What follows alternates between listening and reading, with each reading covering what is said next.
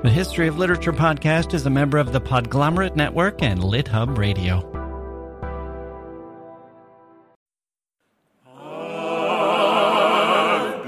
I've been buked and I've been scorned. Yes, I've been buked and I've been scorned. She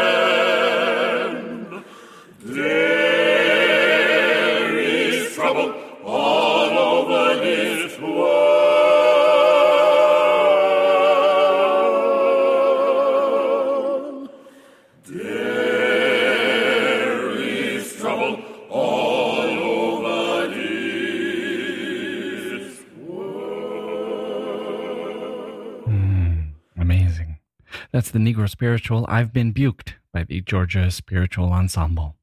We're talking about Georgia today, the land of smoke and dusk and fire, and the sugarcane fields that inspired our subject, the author Jean Toomer. We'll get to that. But I want to start with a personal story. As I was reading through the works of Jean Toomer, his fiction, his poetry, and everything I could find about his life, I was reminded of someone you've probably never heard of, Larry Knudsen. Larry Knudsen, a high school basketball star. There's no reason for you to know him. He was important to me, but only because of where I was and who I was at the time. I was a coach's kid. I think I've talked about this before. My grandfather was a somewhat famous coach, a big man in a small town. My father was less famous, but he was a good coach too. He was more of a teacher. Kids grew under his wing. And I was the team manager. On Friday nights, I'd go and watch the varsity play with the band and the lights and the crowd and the warm gym. For a ten-year-old kid in Wisconsin, that was about like walking down Broadway. It had that kind of excitement. And then on Saturday mornings, I'd wake up early and ride with my dad into the city. We'd stop for donuts. Then we'd get to the high school where the athletes, my heroes, were congregating outside the gym, and we'd all pile into a van and go and play a junior varsity game. And I was just starting to understand class and race. This city, it's become kind of famous recently because a book has come out talking about the demise of the American auto industry and the loss of union jobs and the trail of devastation that that's left behind on communities. And they focused on the city, Janesville. But when I knew it, there were two Janesvilles. There was the Janesville Craig, where all the wealthy people lived. They were excellent in basketball. They had a lot of advantages, a lot of resources. And then there was another high school, the one on the outskirts of town, Janesville Parker. That's where my dad taught. And they were not so good. If Parker had a good basketball player, his family moved across town, so he'd go to Craig. Or Craig would rewrite the boundaries. Craig was where Paul Ryan went to school, by the way. Some good people went there too, but to me, they all looked a little like Paul Ryan. Beautiful people. Winners. That was my view of them. They bent the rules, and they won. I grew up outside of this. I grew up where nobody wanted to live, except for those of us who actually did. We liked it well enough with a kind of stubborn pride. And there was another city nearby, a city to the south of Janesville called Beloit, which had a large black population. I learned years later that this wasn't an accident. This wasn't the product of choice, necessarily. It was the product of years of discriminatory housing practices. realtors in Janesville made it clear that Janesville was for white people. That's Paul Ryan's town. And those of us who watched Janesville Craig and Beloit Memorial, the rich white kids in Janesville versus the black kids from Beloit. Some epic battles on the basketball court. The cultural differences were amazing. Craig had a crowd full of privileged kids, and in a way, it's kind of funny to call them privileged because eventually I left Wisconsin and learned what real privilege is. But they were privileged within the small world of southern Wisconsin. People living on the coasts could probably buy a house in Janesville with their spare change.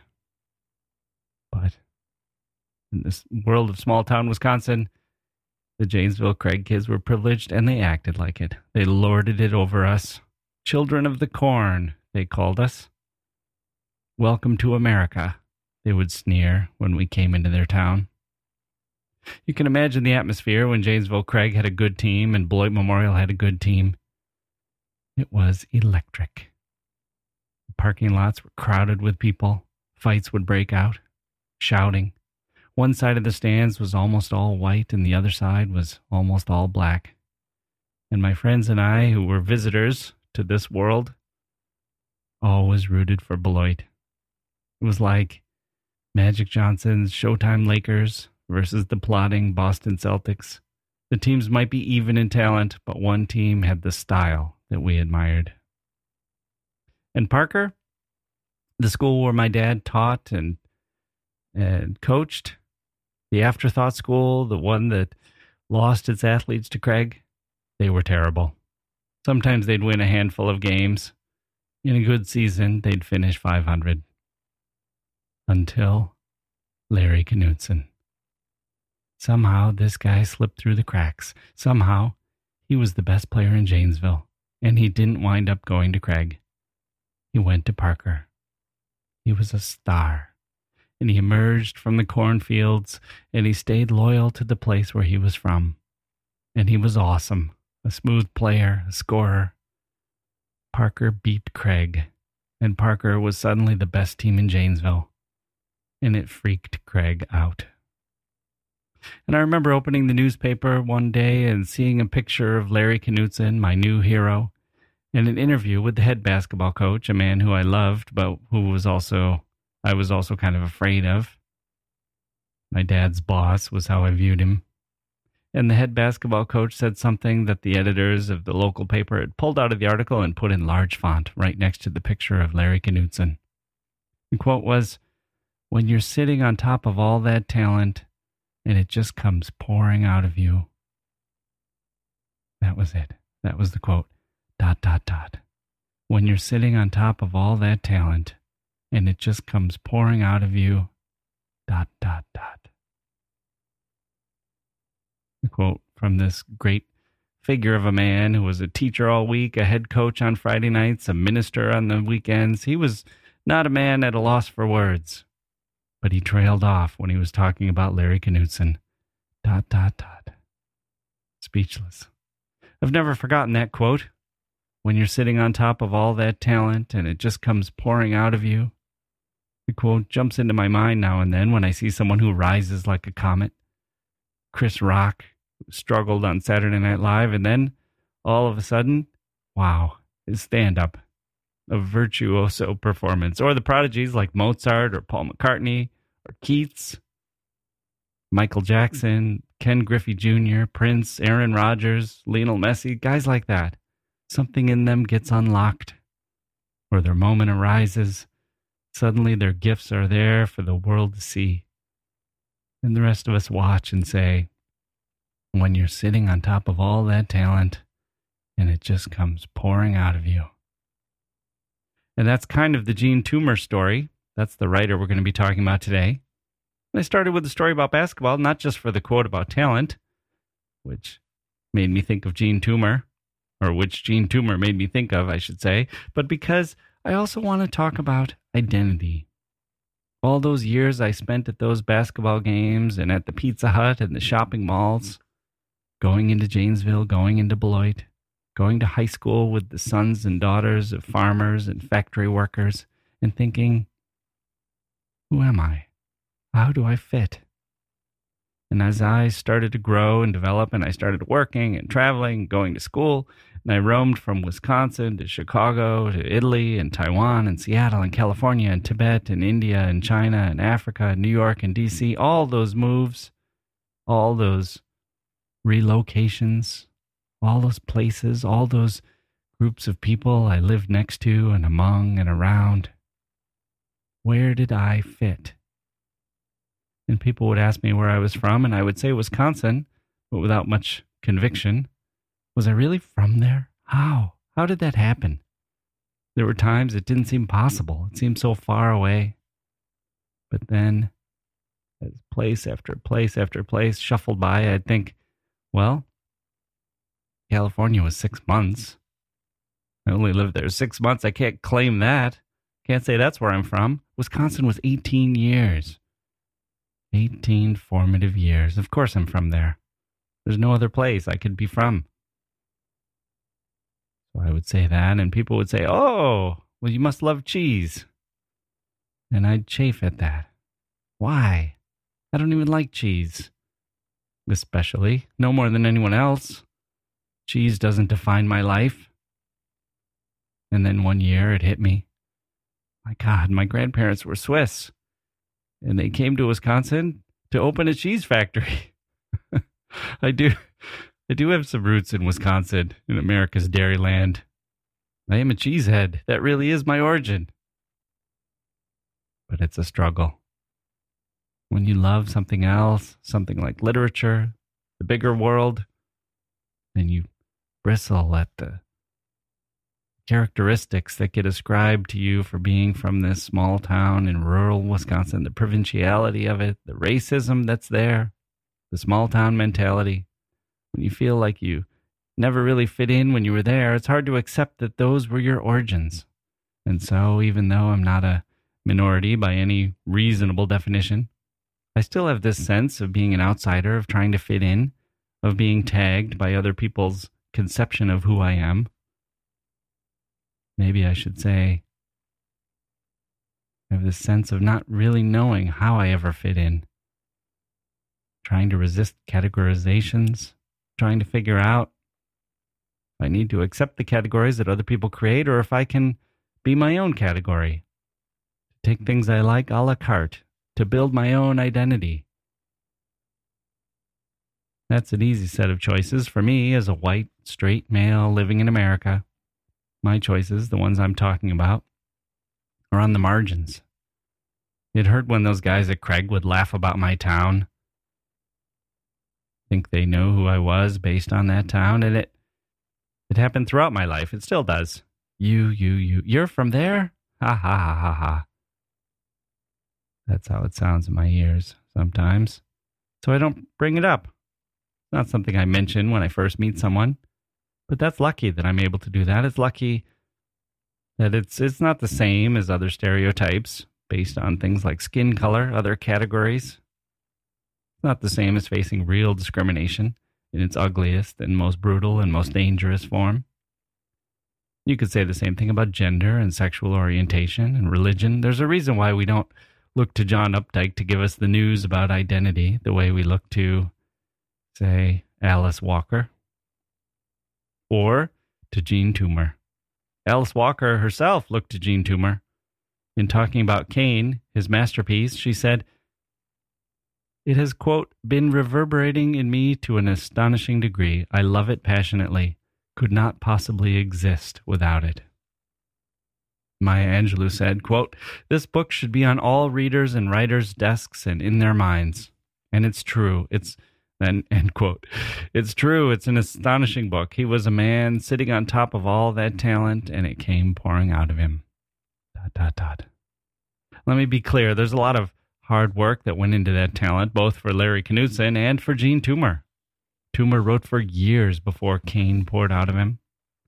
And instead of just talent, he was sitting on top of a lot more. Education, an amazing family history, his own struggles with identity, with who he was and where he came from and who he was supposed to be. It was in the air at the time, this search for identity. We talked about this in the Harlem Renaissance episode. and Jean Toomer was a great hero to the Harlem Renaissance writers, and he was also an essential part of that other group that was searching for identity, the Lost Generation writers, who in some ways ran parallel to the Harlem Renaissance, but he didn't. He wasn't parallel, he was in both worlds. Greenwich Village had its thing going on, and Harlem had a different literary scene, and a handful of people straddled them both.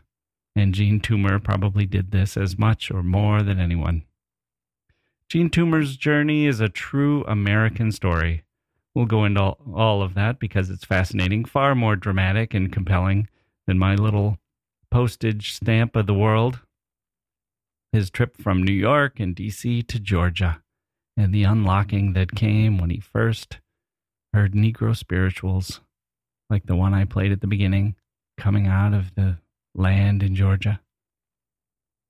That's all more important than my story, some white kid living in a small town in Wisconsin, right? Except it's connected.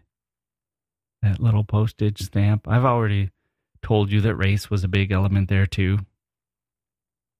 Race is always a big element in America, even when it doesn't seem to be. It's always present, even when it's not present.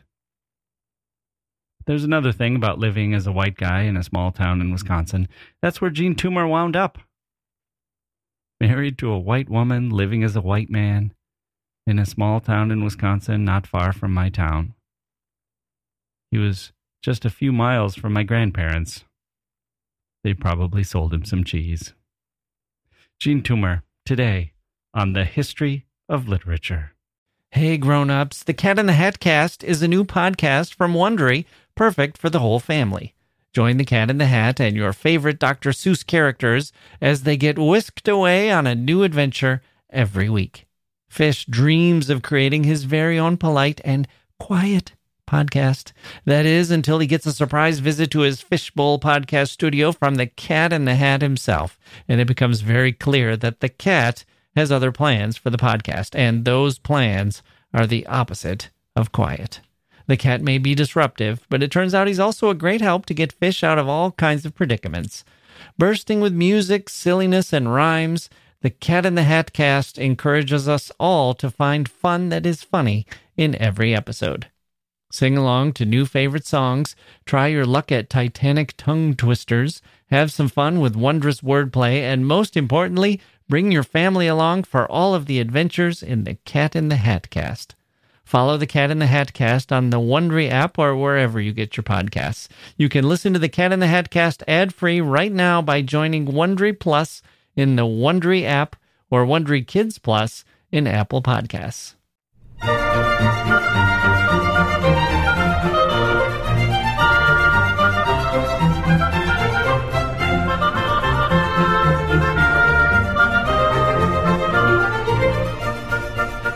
Well, that was quite an introduction. I bet you thought we forgot all about the theme song. I'm Jack Wilson. Did I say that already?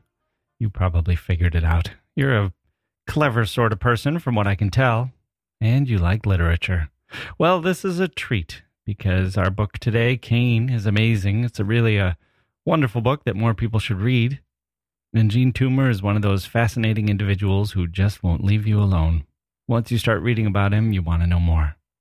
There are a lot of claims about Jean Toomer, claims for him or claims on him, but he's slippery and elusive, and well, let me save my ultimate conclusion about him for the end. We have to have something to aim for, right? So here we go. Another ad-free version of the History of Literature, and yes, you're very welcome. I'm happy to do it. Going commando, as my producer calls it. We'll have more on this later.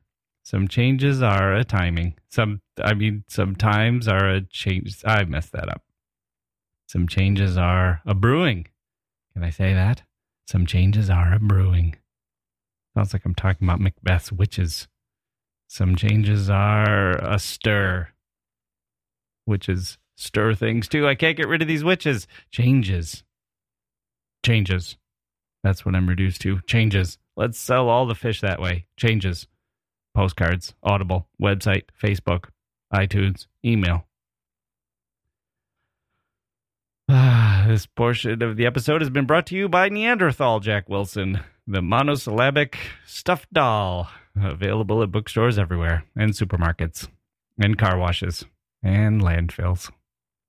Oh boy, we're off to another great start. You see, you see what happens when you're sitting on all this lack of talent, and suddenly it starts oozing out of you. Welcome to my podcast.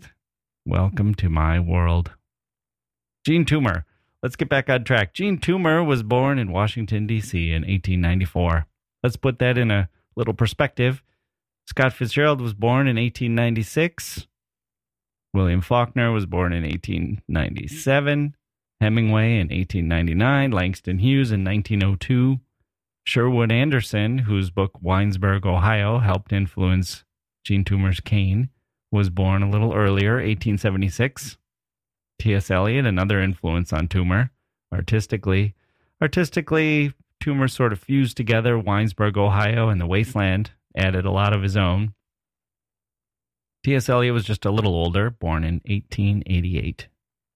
So, there's Jean Toomer, born into a prominent black family in Washington, D C Actually, prominent doesn't really do it justice, and to call it a black family doesn't quite capture it either. Toomer's whole life was spent in a process of naming or definition or self-characterizing who he was, what he should be called, what race he was. Most observers viewed him as racially indeterminate, and he himself had a foot in both worlds, so to speak. Let's start with his grandfather on his mother's side, and I should interject that I'm very much indebted to an essay by Henry Louis Gates and Rudolph Byrd for this window into Toomer's background. So, Toomer's grandfather on his mother's side was a man named Pinckney Benton Stewart Pinchback, or P B S Pinchback, as he was known. P B S Pinchback was born a free Negro in eighteen thirty-seven in Georgia. His father was Major Pinchback, a white Virginia planter. His mother was a mulatto slave. P B S had several brothers who passed as white, just left the family and disappeared into the white world. P B S, on the other hand, became one of the most prominent Negroes in America. He led a regiment of black soldiers fighting in the Civil War on the Union side. After the war, he became the first black lieutenant governor of Louisiana, and for a period of about a month or so, he was the acting governor.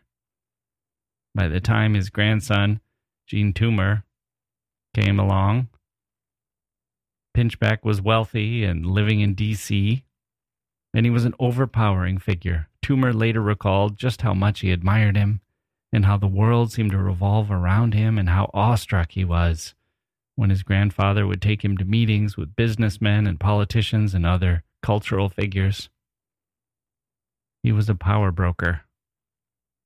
So, there's a huge role model, a huge influence. Where does that leave young Jean in terms of race? His grandfather was light-skinned, and his grandfather's father was white. He was prominent in the black community. He identified as black. And one might think that would leave Jean, who had been given the last name of Pinchback by now because his father had abandoned the family. He wasn't Jean yet either. One might think that young Nathan Pinchback would identify with being in the black world, the heir to a great black family, P B S Pinchback's grandson. Not exactly. Not exactly. They lived in a white neighborhood. He played with white children. When it was time to go to school, he went to a black school. And here's the, the detail that I can't quite get over. Years later, he wrote that he suspected that his grandfather, the great P B S Pinchback, the first black lieutenant governor of Louisiana, had been passing as black. That he was actually white, like his father and his brothers, but that he had chosen to identify as black so that he could take command of the black regiment in the Civil War and eventually become a famous black politician to shore up the black vote. There's a biography of Barack Obama right now that suggests something a little similar. Obama was headed to a career in politics in Chicago, had to wrestle with what it meant for, for him to be in this divide, this world of white and black. He had a white girlfriend. He himself had a white mother. What did all that mean for him politically? What did it mean for him personally? What did it mean if he's had to do a career in po- politics? He's basing himself in Chicago. The story has a happy ending. Confusion, if he had it, seems to have disappeared. It, it helped that he met the wonderful Michelle, and that he seems to have, he himself seems to have the kind of mind and sensibility and personality, the inner stability to figure out his identity and to settle into something comfortable, something that fits him and who he believes he is, who he, how he sees himself. And it helps that he was doing this in the late twentieth century and the early twenty-first century. We've had all of our predecessors who have helped point the way for how to do this. We live in a world that doesn't have quite the same uh, rigidity that Jean Toomer had. Barack Obama floated in between communities, but he was in the same location. Jean Toomer, he faced a different world, a segregated one. Black schools, white friends, black family members, white communities. Himself identified as white half the time, black the other. He had a choice available to him, and he had other choices to make. What should he call himself? His grandfather insisted on Pinchback. He met his father once when he was about age six. His father's last name was Toomer. What about politics? He wasn't as interested as his grandfather was. He wasn't going to be like his grandfather. He liked reading and literature, high art, like his uncle, who squirreled himself away with a pile of books, and who encouraged young Jean to love books too, good books, solid literature, poetry, and fiction. And his grandmother, whom he loved, the woman with the fiery spirit, who lived in the shadow of P B S Pinchback, but who impressed everyone who looked past the figure of her husband and got to know the woman of the household. These figures in his life, his mother, these towering totemic figures. And then, in his early adulthood, his grandparents and his uncle got sick, and he cared for them, so he had all that pressure as well. He was writing now poems and stories and setting them aside, nothing living up to his standards. But meanwhile, he's practically locked away, a young man full of energy, trying to live up to ideals that others in his great family have set in place for him. They let him know that they're disappointed in him, except for his supportive uncle. That was the view of his grandfather. A writer? Who needs a writer? We need people of action. We don't need thinkers in this family. We need doers. All this pressure was building in Jean Toomer as he shuttled from New York to D C, caring for people whom he couldn't quite please. His grandfather from Georgia, a place he'd never been. The rural South, the agrarian landscape, the hot sun, the people. The dark-skinned people, the people wearing clothes that he didn't wear and singing songs that he didn't sing. Those were some of his roots. Those were in his grandfather, even though his grandfather had left it behind. And it transmuted to Jean, who had never seen it firsthand. Until he did. Until he got the chance to travel to Georgia for a few months on a business trip, working at a job that he leapt at because it got him out of the sick rooms of D C, which he could endure no longer. And he rode the train to Georgia, and he heard the Negro spirituals, like the one I played at the beginning. And something in him unlocked. A great dam of pressure. The holding back of all his creativity, his truest self, his doubts and fears and uncertainties, and his creative power, and his genius, and his artistry, and his longing for his ancestors, and his determination to be something new and something free and something loyal to his art in the way that the moon is loyal to the sun.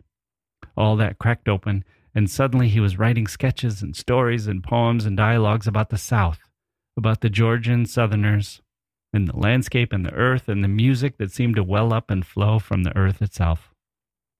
He channeled all that and passed it through his singular vision, through his refined literary sensibility, through all the books his uncle had encouraged him to read and that he had absorbed, and through all his beliefs and all his knowledge and his command of literary history and his vision of what a modern literature could be. And he produced a book, Cane, so full of this energy and vitality, his masterpiece, which he never again equaled, even though he wrote for decades afterwards. Never even came close. It was this book, Cane, named after the sugarcane fields of Georgia. And maybe a cane of a hurricane is appropriate too, and cane is a verb, the caning of black-skinned people at the hands of the white man. And Cane, with an I, the son of Adam and Eve, who worked the soil and killed his brother Abel, because God preferred Abel. God chose Abel. So Cane lived in this stew of jealousy and murderous rage until he killed him. And then he lied about it. Cane, with a mark that God put on him, which Protestants later told everyone meant that he had dark skin. Jean Toomer wrote these vignettes about girls in Georgia, girls growing into women, and the effect that this had on men and the lust and violence it generated. Jean Toomer harnessed a lot of strong emotions and strong forces in these stories.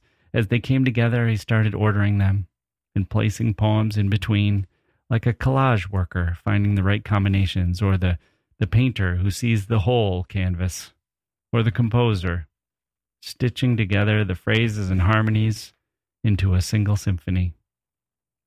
Hemingway was doing something similar in his first story collection, adding poems, adding flashes of insight. Then there was Winesburg, Ohio, painting a similar portrait of characters, and there was The Wasteland, channeling Western civilization through a modern vernacular, sly and knowing, deferential, referential, drumming out a new vocabulary to match the ideas of the time in fragments. But Jean Toomer, he was the one who captured all this, and race, too. He was like a coiled spring waiting to explode. He caught that lightning, America's lightning, and got it onto the page. All that talent, and then it comes pouring out of you. Dot, dot, dot. Well, Cane the novel might leave us speechless, agog at the achievement, the way it twists and turns and keeps opening up new windows. Opening, opening, opening, like a fugue or like a symphony. It's a masterclass in rich, resonant prose. There's another dot, dot, dot. What came after the book for Jean Toomer? A dot, dot, dot of his life. Let's spend a little more time with Cane first. Here's the way it begins, with a story called Carintha. Corintha. Her skin is like dusk on the eastern horizon. Oh, can't you see it? Oh, can't you see it? Her skin is like dusk on the eastern horizon when the sun goes down. Men had always wanted her, this Corintha, even as a child. Corintha carrying beauty, perfect as dusk when the sun goes down. Old men rode her hobby horse upon their knees. Young men danced with her at frolics, when they should have been dancing with their grown-up girls. God grant us youth, secretly prayed the old men. Young fellows counted the time to pass before she would be old enough to mate with them. This interest of the male, who wishes to ripen a growing thing too soon, could mean no good to her. Corintha at twelve was a wild flash that told the other folks just what it was to live. At sunset, when there was no wind, and the pine smoke from over by the sawmill hugged the earth, and you couldn't see more than a few feet in front, her sudden darting past you was like a vivid color, a bit of vivid color, like a black bird that flashes in light. With the other children, one could hear, some distance off, their feet flopping in the two-inch dust. Carintha's running was a whir. It had the sound of the red dust that sometimes makes a spiral in the road. At dusk, during the hush, just after the sawmill had closed down, and before any of the women had started their supper-getting-ready songs, her voice, high-pitched, shrill, would put one's ears to itching. But no one ever thought to make her stop because of it. She stoned the cows and beat her dog and fought the other children. Even the preacher who caught her at mischief told himself that she was as innocently lovely as a November cotton flower. Already, rumors were out about her. Homes in Georgia are most often built on the two-room plan. In one, you cook and eat. In the other, you sleep. And there, love goes on. Corintha had seen or heard, perhaps she had felt her parents loving. One could but imitate one's parents, for to follow them was the way of God. She played home with a small boy who was not afraid to do her bidding. That started the whole thing. Old men could no longer ride her hobby horse upon their knees, but young men counted faster. Her skin is like dusk. Oh, can't you see it? Her skin is like dusk when the sun goes down. Corintha is a woman, she who carries beauty, perfect as dusk when the sun goes down. She has been married many times. Old men remind her that a few years back they rode her hobby horse upon their knees. Corintha smiles and indulges them when she is in the mood for it. She has contempt for them. Corintha is a woman. Young men run stills to make her money. Young men go to the big cities and run on the road. Young men go away to college. They all want to bring her money. These are the young men who thought that all they had to do was to count time. But Corintha is a woman, and she has had a child. The child fell out of her womb onto a bed of pine needles in the forest. Pine needles are smooth and sweet. They are elastic to the feet of rabbits. The sawmill was nearby. Its pyramidal sawdust pile smoldered. It is a year before one completely burns. Meanwhile, the smoke curls up and hangs in odd wraiths about the trees, curls up and spreads itself out over the valley. Weeks after Corintha returned home, the smoke was so heavy you tasted it in water. Someone made a song. Smoke is on the hills, rise up. Smoke is on the hills, oh, rise and take my soul to Jesus. Corintha is a woman. Men do not know that the soul of her was a growing thing ripened too soon. They will bring their money. They will die not having found it out. Corintha at twenty, carrying beauty, perfect as dusk when the sun goes down. Corintha. Her skin is like dusk on the eastern horizon. Oh, can't you see it? Oh, can't you see it? Her skin is like dusk on the eastern horizon when the sun goes down, goes down. And we're off. Corintha is followed by two poems, Reapers and November Cotton Flowers. You can hear the voice, Jean Toomer's voice in Corintha. It's not one of someone in the town, but a godlike observer. Insightful, wise, all-seeing. It's a majestic, magisterial voice. At other points in the novel, we get a snapshot of the narrator as an outsider, as an observer. He becomes more of a character, someone slightly misunderstood or distrusted by the locals, someone earning his way into the community. But it's this omniscient voice that feels the most genuine to me. The one who might not know Georgia. W E B Du Bois had his doubts about whether Jean Toomer really knew Georgia, but who knows literature and who knows humanity. Toomer's whole life he sought to write in a language, quote, neither black nor white, end quote. And he has that in Cane. He achieved it there. A fusion of all the modernist concerns, fragmentation and dislocation, and a quest for an identity, along with the great soulful cry of the South. He thought there was an era that was ending, and, and Cane was his way of saying goodbye to it. That's what he thought people didn't get when they wanted him to write a second Cane, a third Cane, a fourth Cane. Keep writing Cane. Give us a sequel. Set one in Mississippi. But he couldn't. It was Georgia, the land of Georgia, the people of Georgia, the vanishing way of life, his own connection through his grandfather, his grandfather who died. It was the way the songs came to him at that point, in that moment. That was his inspiration. It came and it went as that moment passed. Cane was a sensation in both worlds, the world of Harlem, the world of Greenwich Village. He was a hero. But he resented both groups. He felt misunderstood and mistreated by both. And here's the dot, dot, dot of Toomer's life. He started traveling. He came under the influence of a philosopher and starting, started writing more polemical works. Then he was in Wisconsin, where he went to Portage, Wisconsin, and set up shop in a kind of artistic community. He married a woman named Marjorie, had a daughter he named Marjorie. Then he married another woman named Marjorie. And he had an affair with a woman who was not named Marjorie. Her name was Margaret. It's branching out. At his second wedding, which was in Taos, New Mexico, one of his former lovers was in the audience. Her name? Georgia O'Keeffe. Yes, the Georgia O'Keeffe, the painter. What a strange cameo. Georgia. Georgia on his mind, I guess. In my edition of Cane, the essay by Henry Louis Gates Junior and Rudolph P. Byrd concludes with photographs of the documents in Toomer's life, the way you can tell the story of his life through documents, and in particular, the line on the document, the census response, the marriage certificate, the birth certificate, the line that asks for Toomer's race. Some of them state that he is black. Some, like his marriage certificate, state that he is white. It was the struggle for him throughout his life. He was in a position to be either. He was in a position to be both.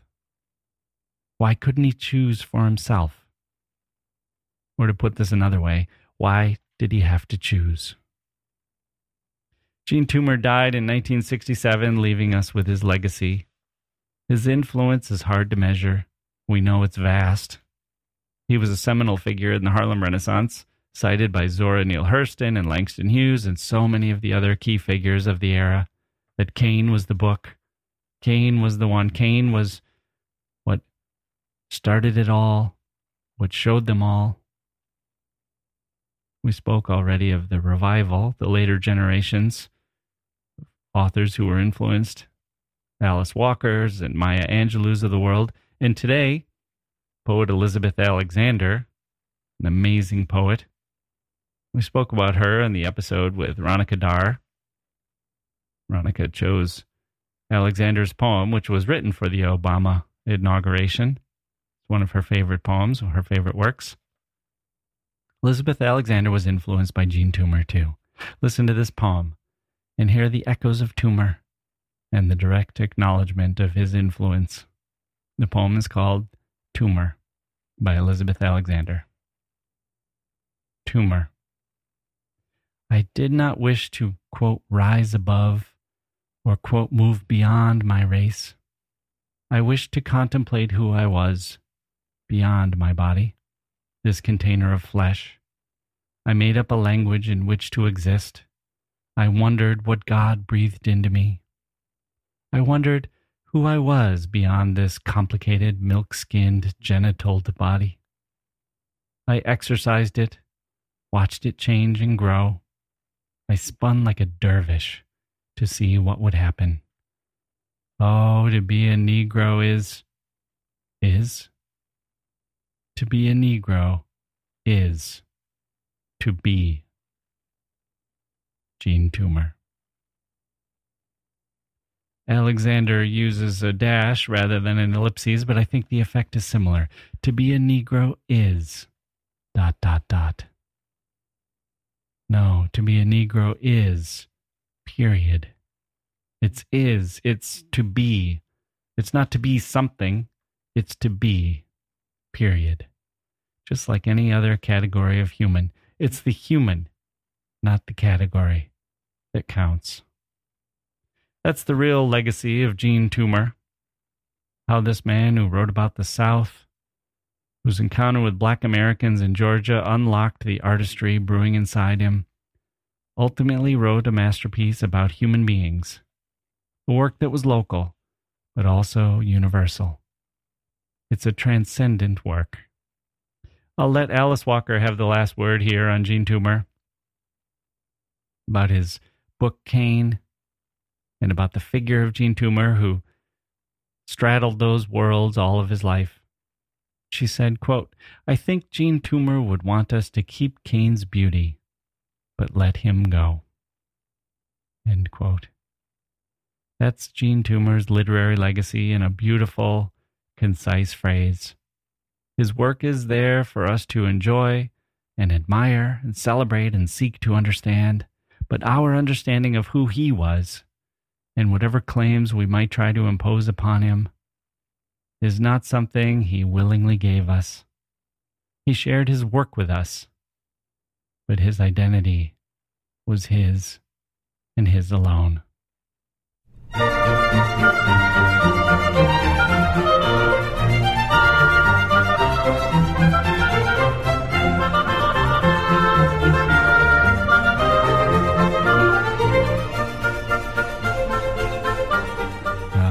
that's going to do it for this episode of The History of Literature. I hope you enjoyed it. I'm glad you listened, just as I'm very glad for all of you who send me those wonderful emails. Keep them coming to jackwilsonauthor at gmail dot com. That's J A C K E, wilsonauthor at gmail dot com. And I'm glad for all the wonderful reviews on iTunes and all the people who are subscribing, finding the show, telling their friends about them. And yes, all the listeners who have told me that you'd like to buy me a coffee. I'm, go- I'm going to try to get that going soon. I love coffee. Thank you. And all of you who have thanked me for being good company. I can think of no better tribute. That's my whole goal as a podcaster. Be good company. Make the world a little less lonely. And a little smarter, maybe. And in keeping with the spirit of Jean Toomer, maybe the point of this podcast is to help us all figure out who we are and what the heck we're doing.